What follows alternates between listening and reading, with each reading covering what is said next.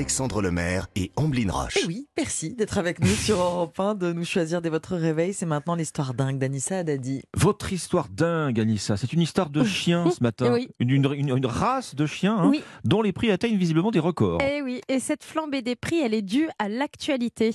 Après les bibelots, les assiettes, les posters, les mugs, place maintenant aux animaux de compagnie. Les chiens dont je vous parle ce matin sont les corgis, les fameux chiens de la Ah, reine Elisabeth. II. Avec Eh leurs oui. petites oreilles pointues. Exactement, ces petits chiens qu'adorait la reine sont aujourd'hui très recherchés et selon les derniers chiffres de Pates for Homes, des records ont même été battus ces derniers jours. Parce que ça coûte cher un corgis? Bah alors en temps normal, ce petit chien roux très obéissant qui mesure 25 à 30 cm de haut, hein, c'est vraiment râle, râle, rase-motte. Deux, parce que c'est euh, deux- en longueur, c'est 2 à 3 mètres. Oui, hein. c'est oui, j'ai vu. oui, hein, oui, oui, oui. C'est une grosse saucisse.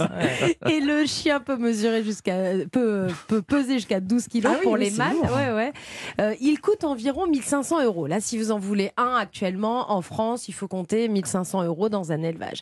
Bon, et bien selon le, le site Pets for Homes, les prix moyens ont doublé en Angleterre ces derniers jours, avec euh, dans les récentes annonces de corgis vendus à 2780 euros. Rien que ça. Le site enregistre aussi un nombre de recherches quotidiennes sur les corgis dix fois plus élevé que la semaine dernière. Tout le Ah monde quelques veut jours. le chien de la reine.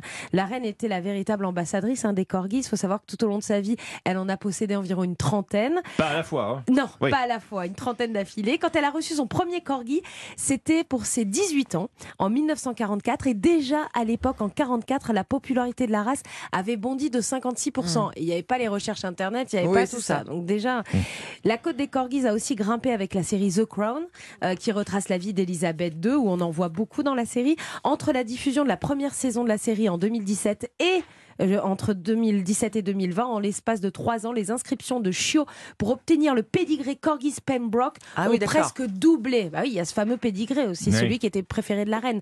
À sa mort le 8 septembre, Elisabeth II possédait deux corgis, Muke et Sandy. Ils ont été adoptés par Andrew, le fils cadet quand même de la reine. J'espère qu'on aura des nouvelles parce que toute l'Angleterre attend des Ah bah nouvelles bien sûr. de, de Muke et Sandy.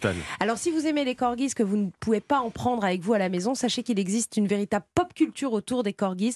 Vous pourrez donc vous consoler avec des pyjamas corgis, des peluches, des posters, des coques de téléphone, des bijoux ou encore des petites statues. Bref, le corgi, c'est la star de l'année 2022. hein.